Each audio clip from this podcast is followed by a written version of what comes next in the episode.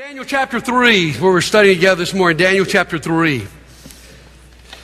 We've been looking at some young men in the book of Daniel that are so bold and so extraordinary and so exemplary that their life truly does dare us to be different.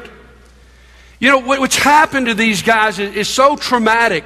Uh, they've been moved from Israel, a culture that shares their religion a, culture where people believe the same things, and government and media and everybody support what you believe. And now all of a sudden they have woken up and they're in Babylon where no one supports what they believe.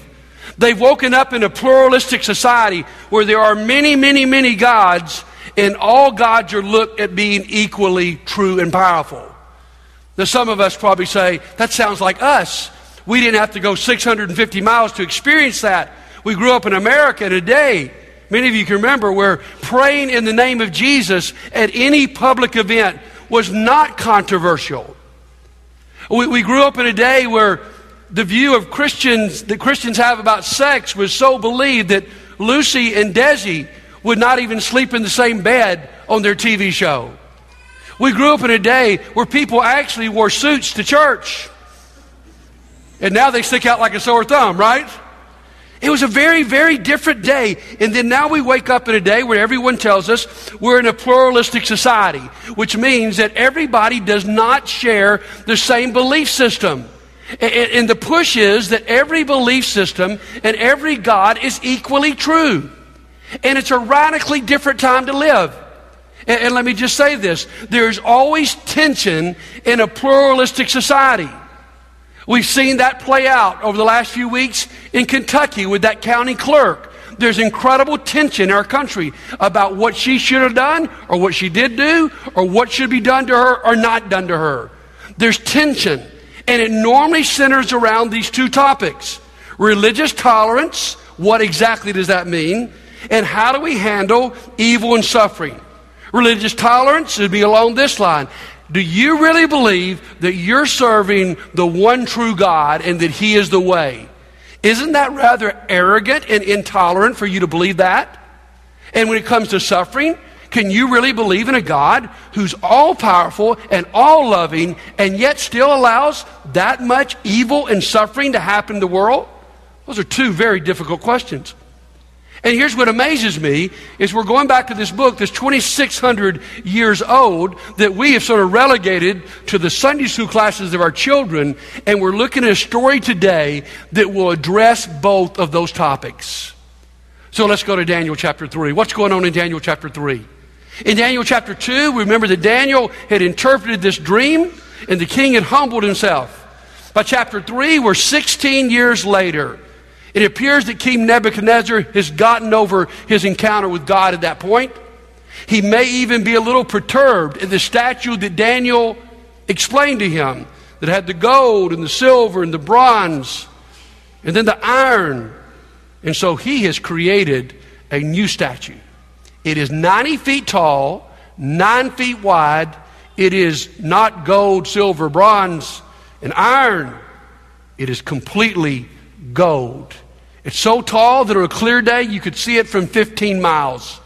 We don't know exactly what the statue was. It may be that Nebuchadnezzar's like, you know what? I've had enough of Daniel's picture of me being a toppling monarch who's just a gold on the head. Let me give you a picture of who I am. I'm, I'm, I'm this gold monarch that will not fall. Or it may just be a statue of a new God. But we get to Daniel chapter 3, and he's commanded that there be an incredible assembly of all the people and when they get together, they're commanded as soon as the orchestra plays, they are all supposed to stop and to bow down to this golden image. He's even threatened if you don't bow down, he will throw you into the fiery furnace. And so it happens. And the orchestra plays, and everybody bows except Shadrach, Meshach, and Abednego, who stay standing. And the king is stunned. Look at verse 18 with me. Furious with rage, Nebuchadnezzar summoned Shadrach, Meshach, and Abednego. So these men were brought before the king, and Nebuchadnezzar said to them, Is it true, Shadrach, Meshach, and Abednego, that you do not serve my gods or worship the image of gold I set up?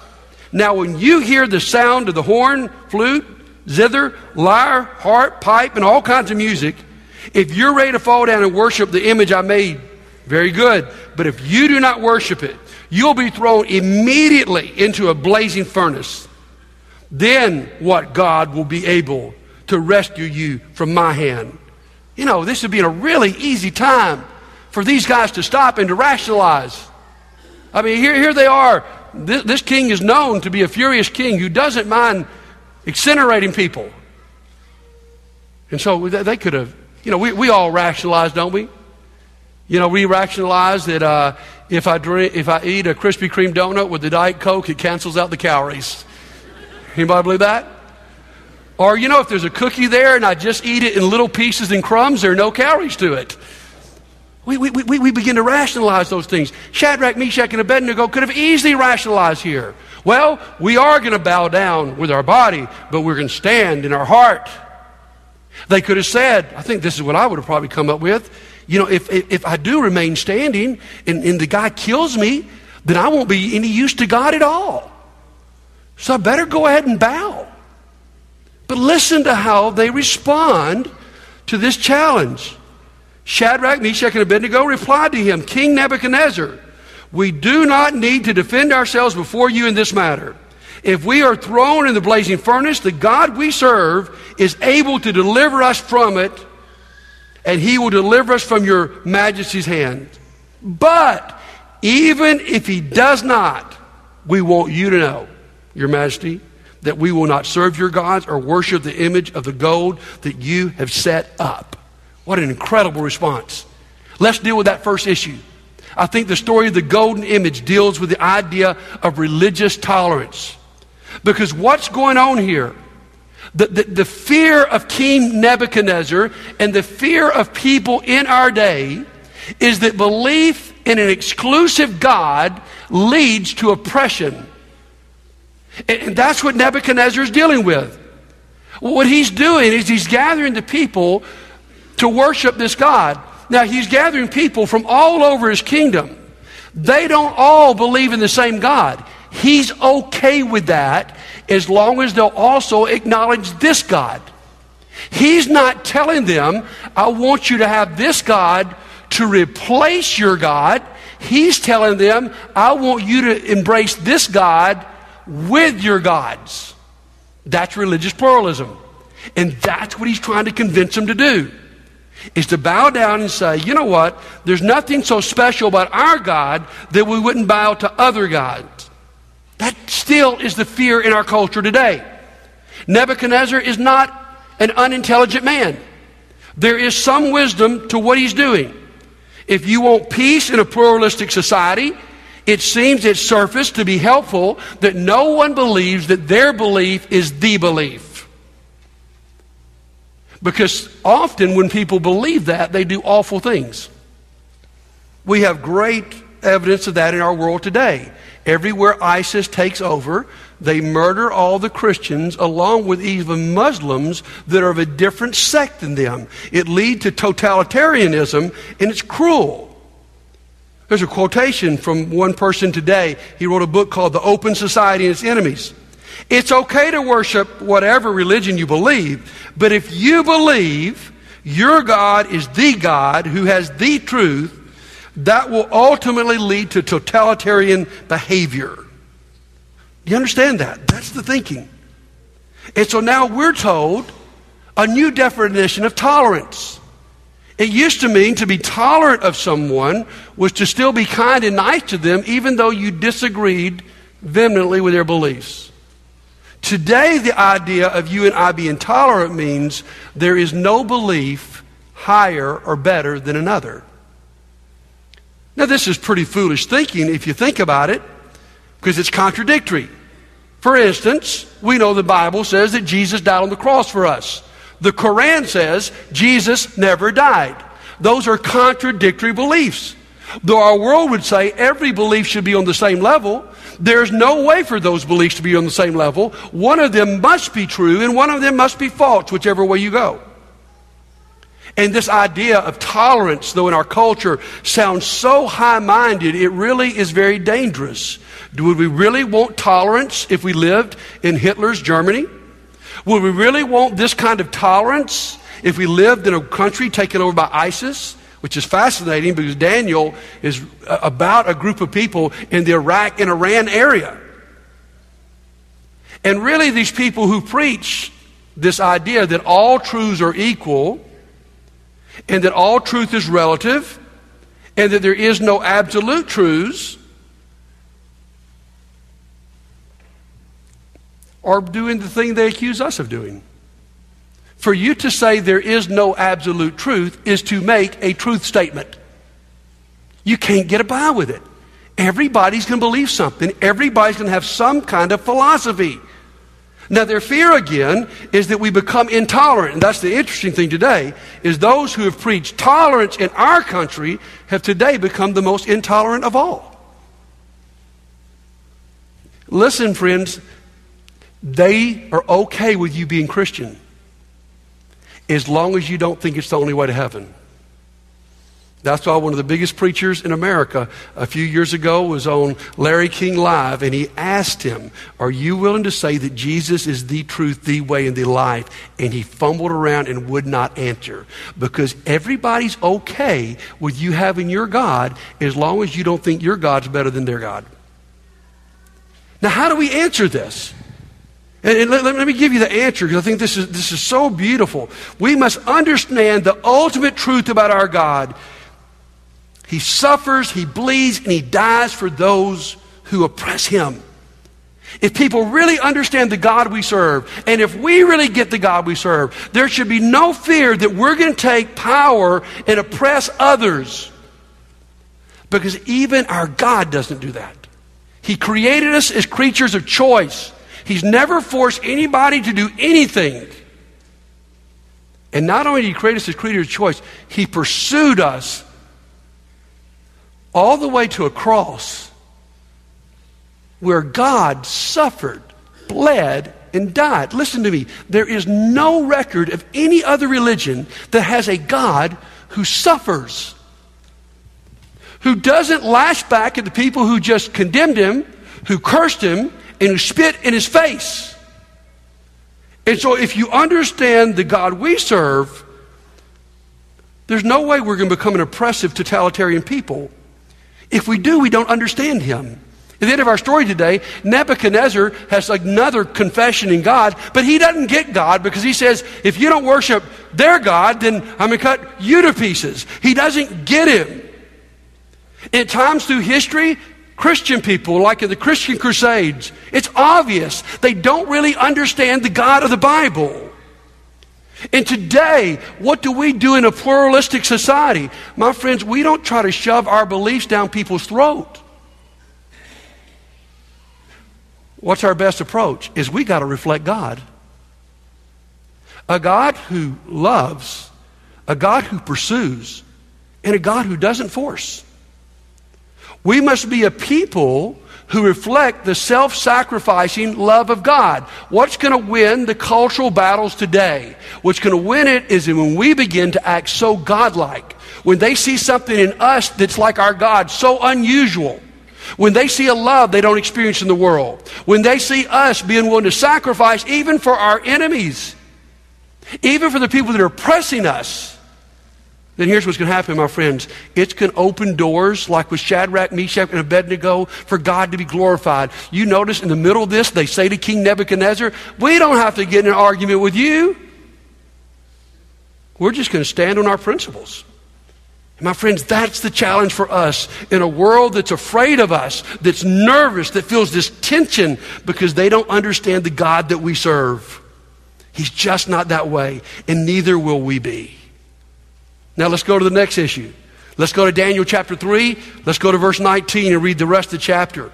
And watch that old story about the fiery furnace that says so much to us.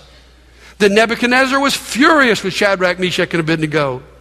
And his attitude toward them changed. He ordered the furnace heated seven times hotter than usual and commanded some of the strongest soldiers in the army to tie up Shadrach, Meshach, and Abednego and to throw them into the blazing furnace.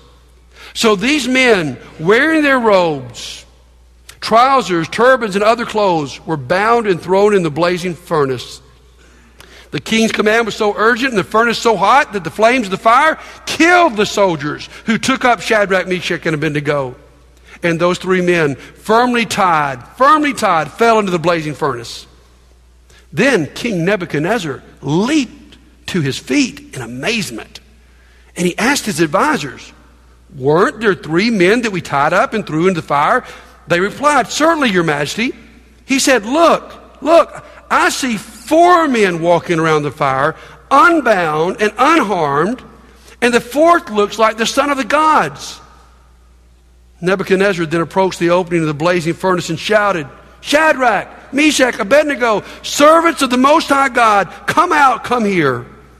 So Shadrach, Meshach, and Abednego came out of the fire, and the satraps, prefects, governors, and royal advisors crowded around them. They saw the fire had not harmed their bodies, nor, their, nor their hair or their head singed, and their robes were not scorched. Catch this. And there was no smell of fire on them. Can you believe that? Then Nebuchadnezzar said, This heathen God, praise be to the God of Shadrach, Meshach, and Abednego, who has sent his angels and rescued his servants. They trusted in him and defied the king's command and were willing to give up their lives rather than serve or worship any God except their own God. Therefore, I decree that the people of any nation or language who say anything against the God of Shadrach, Meshach, and Abednego be cut into pieces and their houses be turned into piles of rubble. For no other God can save this way. What an amazing story. And now we address the issue of evil and suffering.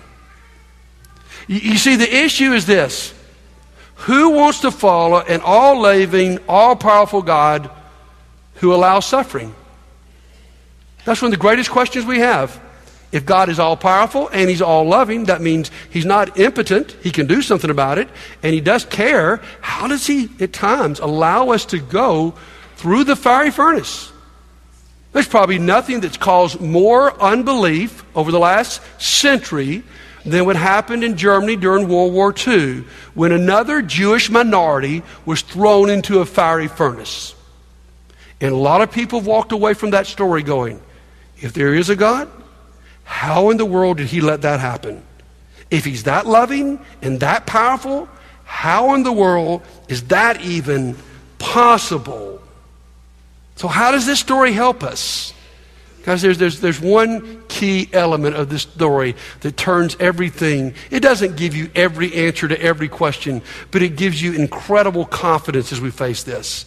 The, the, the turning point is that when Nebuchadnezzar looks in that fire, he's thrown three men in the fire, but there now is four. And Nebuchadnezzar himself, not understanding even probably the implication of what he's saying, is there's one in there who looks like the son of the gods. Uh, scholars call this a pre incarnate picture of Jesus, appearance of Jesus. In the Old Testament, often Jesus is described as the angel of God, the angel of God. The word angel simply means a messenger. Now, there are lots of angels in the Old Testament, but only one who's identified is the angel of God. Only one who's identified, like here, who looks as if he's the Son of God. And so, this is one of those scenes where Jesus shows up before his incarnation. There's lots of them. He walked with Enoch. He spoke to Moses in the burning bush. He appeared to Joshua. He wrestled with Jacob.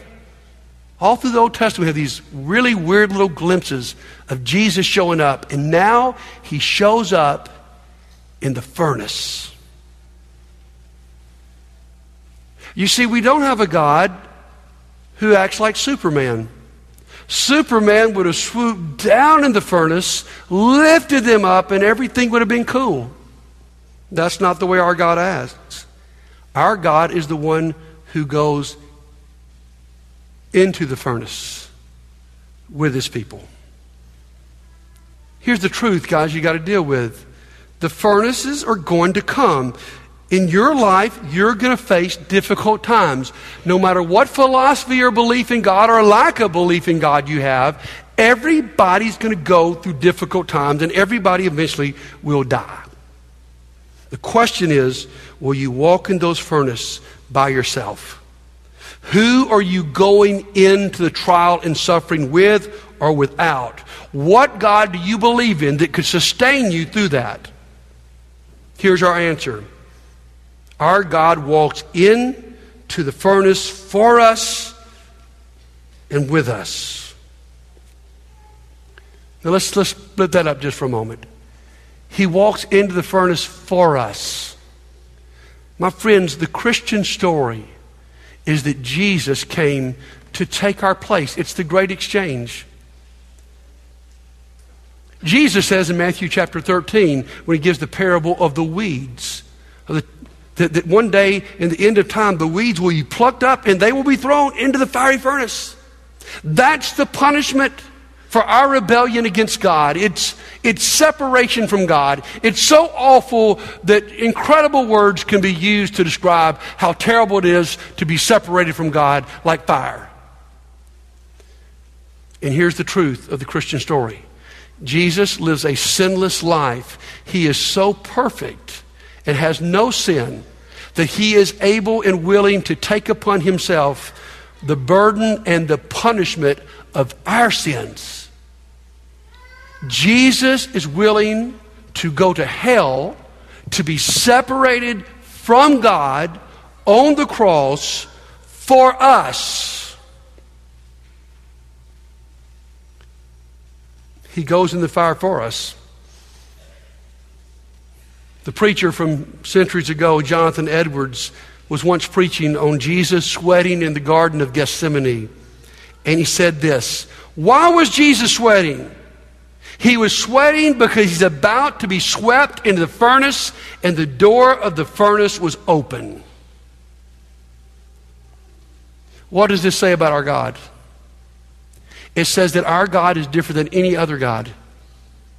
No other God in history mentions is it mentioned that he suffers, that he goes with us into our problems. And it's the ultimate proof of his love. I look around this audience this morning, and I think of many funerals that we've conducted here in this church. Many seemed right because it was at old age and seemed appropriate even though it hurt. But many seemed so wrong because your child or your brother or your sister or your husband or your wife was much too young. And we asked the question why did this happen? Why did it happen? I remember doing a funeral in Pensacola for a two year old boy who was struck by an airplane that crashed close to the airport. When the pilot aborted his flight, the airplane went into the den of this house. The mother was on one side of the den, her little boy was on the other side of the den, and she heard him screaming. And the question was, why? And I want to be honest with you today. We don't have a good why answer. But we do have an answer to this question. And this is why this story is so important. We have an answer to the where question. Where is God when your child dies too young? Where is God when the jet hits? Where is God when you go through undeserved suffering? Where is God? He is in the furnace with you.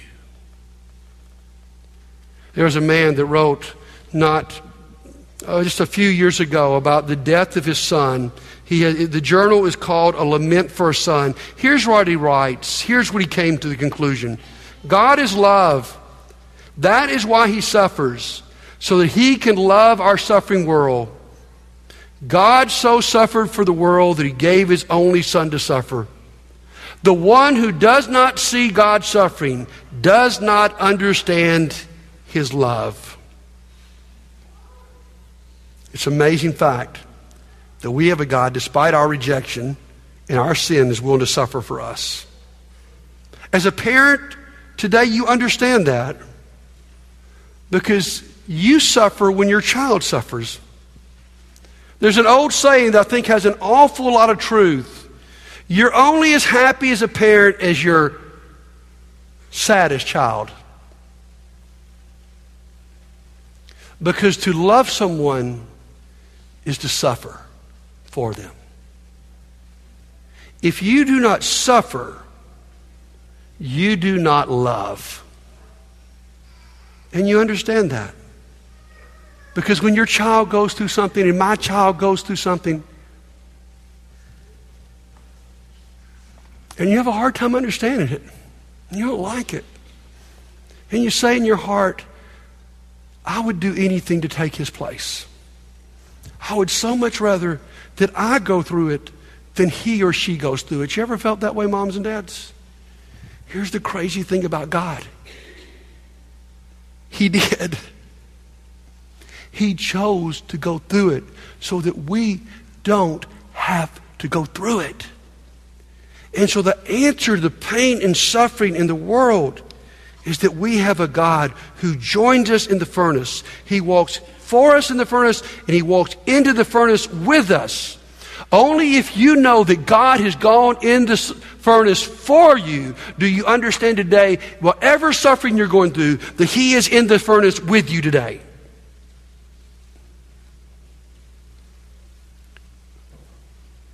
That's what we must believe. Because we can believe pie in the sky, whatever we want to believe. We can believe the health and wealth preachers who tell you if you follow God, you're not going to have any problems and you're not going to surf, you're not going to suffer. Nobody preaches that in Africa because they know it's not true.